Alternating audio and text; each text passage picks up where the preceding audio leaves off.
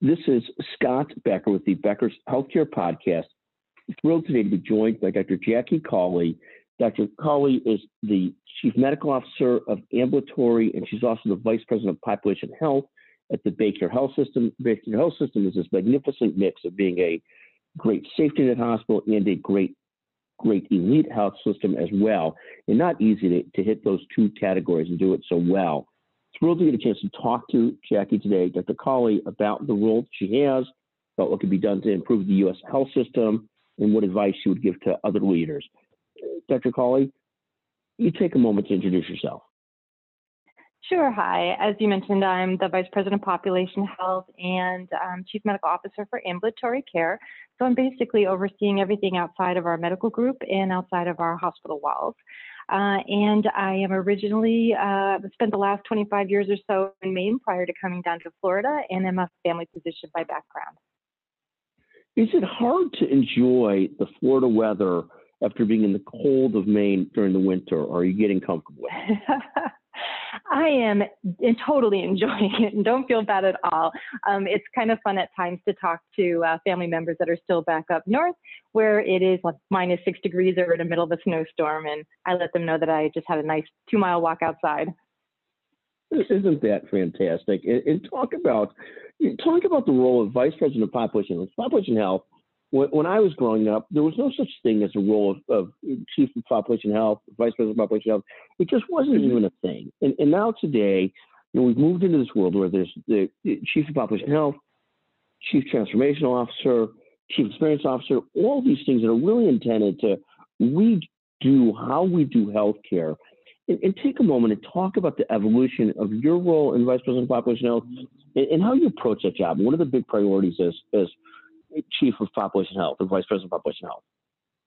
Sure. Uh, the the big thing really is focusing on how to build the capacity and the capabilities to be successful in managing large populations of patients for which we um, take risk for, you know, that are covered lives. And it's really about moving away from the fee for service system into a value based payment type of arrangement where you're starting to take on more and more um, financial risk to improve the health and outcomes for populations of individuals. And so my my focus is really on how do we have, you know, access to care, the network of providers and facilities that we need for patients. It's really making sure that we identify who are those highest risk individuals and applying things like care management and reaching out to them, making sure that we can offer them things like remote patient monitoring so that we have a, a way for us ourselves to connect with patients and identify when things are starting to go poorly for them, be able to correct it quickly and keep them from having to go to the emergency department or even be hospitalized. Dr. Cawley, take a moment. You spent a long part of your career at Maine Medical Center and, and now you're at the BayCare system in Florida, a great system. What was the driver to make that transition to take this role in Florida uh, with this great system, BayCare, at, in population health and medical chief medical officer? What was the impact you wanted to make? What drove you to do that? So the reason I was uh, really attracted um, to BayCare Health System was that it was very, very rich in a lot of different resources that could help to benefit the community in improving the, its health and, and, its and its wellness, right? Um, and so these resources are really scattered quite a, a, bit across the the geographic footprint and across different silos of the organization. So one of the things that really drew me was the fact that there was such an appetite to really focus on Im- improving what we could do for populations to make the health and the community much better. And that there were these resources, and what they really needed was someone to help come in and um, see what they had and pull those things together, coordinate them, get people together, um, clinically integrate things across the care continuum and across some of these different silos that were present. Um, because there was tons, a, a lot of really great work that was going on. It was just, it was in different bits and pieces across the organization. So what drew me was the opportunity to to really um, help them to build out the population health capabilities of the organization and get them to be even more ready for um, for uh, value-based care. And I would say the other thing that really drew me, besides the values of the organization, it's an incredible organization, really. Um, the other thing that really drew me was the leadership being very invested in looking at healthcare transformation in innovation and moving towards the future and looking to really invest in that. So I've had the opportunity over the last almost two years now to really develop and build some things that um, that are new and creative and innovative and have already shown to, to bring benefit to the organization. You know, not just myself, but there's several of us here that are, have been focused in this area, and it's um, just very rewarding. It's a great organization. So you're loving your career, this mix of family practice and leadership, and, and now really in leadership. Talk about what advice you would give to people, leaders or people trying to have impactful careers what would you advise somebody in terms of developing a great career? So I think, you know, as a leader, it's really important to be authentic, be yourself, you know, speak your voice, um, and and let people see who you are as an individual and a person, um, you know, and, and, as a leader. Um, I think listening and being present with the people that you're leading is really important, and ensuring inclusivity. You know, nobody wants to be left out of decision making processes or in thinking about designing, you know, the way that they're going to work in the future. And the folks that are on the front lines, I mean, they know the work better than anyone else. So it's really important to be inclusive and really understanding and, you know, what is your vision, being able to clearly articulate that and sharing the why with people. You know, why are we doing this? Why is it important? Why is it relevant to you? Um, why is it relevant to the, the care of our patients and community? So I think those are some of the things that have certainly helped me as a leader. When you look at the U.S. healthcare system, there, there's such greatness in it, so many great providers, clinicians, leaders, physicians, people that work behind the scenes to make it great. And there's so many challenges, and there's inequity still. What could be done? What are a couple of your thoughts on how you can improve the U.S. healthcare system? Well, Scott, I've been thinking about this for a couple of decades now. It's really funny.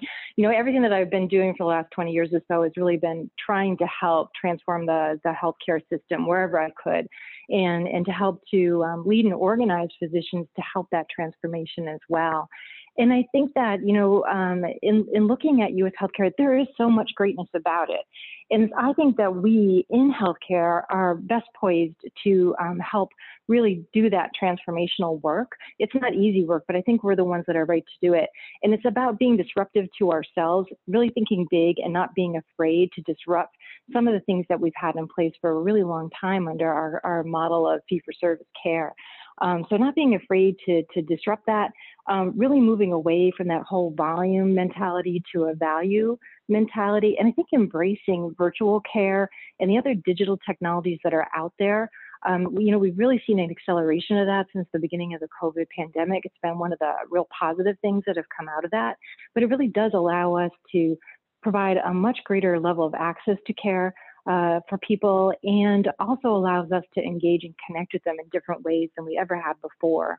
I think that, and, and again, thinking about um, not just the individual when they're ill, but really having that um, more holistic viewpoint of how to improve the health and wellness of the community through prevention and screenings and you know appropriate access to care um, and thinking about it from a population standpoint versus just the individual in front of you. And, and such an interesting, so so such it really has to be both though, doesn't it? You can think about it from a population, but then actually need to take care of the individual patient too. So you have to think big and think small, don't you? I mean, you have to do both. You do, you do. It's you know, it's population health one person at a time, and, the, and what I mean by that is that you're really learning about your population and what the needs might be, and it allows you to really see where you need to um, apply certain interventions. Because an intervention for a healthy 18 or 24 year old might be very, very different than the types of things that and support that someone needs that um, is in their you know middle age area. They might be uh, they might have multiple chronic conditions like diabetes or high blood pressure. Their needs are going to be different than again from an 85 year old who you know has difficulty um, you know getting around the house and might just need a little bit of extra support in transportation or being able to access healthy meals or um, you know even be able to, to afford their medications. So it's designing things at that population level and understanding um, you know, where best to apply resources and different things to impact individuals, but then caring about the person individualizing the care or personalizing that care to each of the individual people that are, you know, walking into our doors or interacting with us in, in lots of different ways. No, no, no doubt. Just a fascinating perspective. Uh, Dr. Cawley, I want to thank you for joining us today. Uh, just great work, great career, and thank you for sharing your thoughts with us today on the Becker's Healthcare Podcast. Just a pleasure to visit with you. Thank you. Thank you.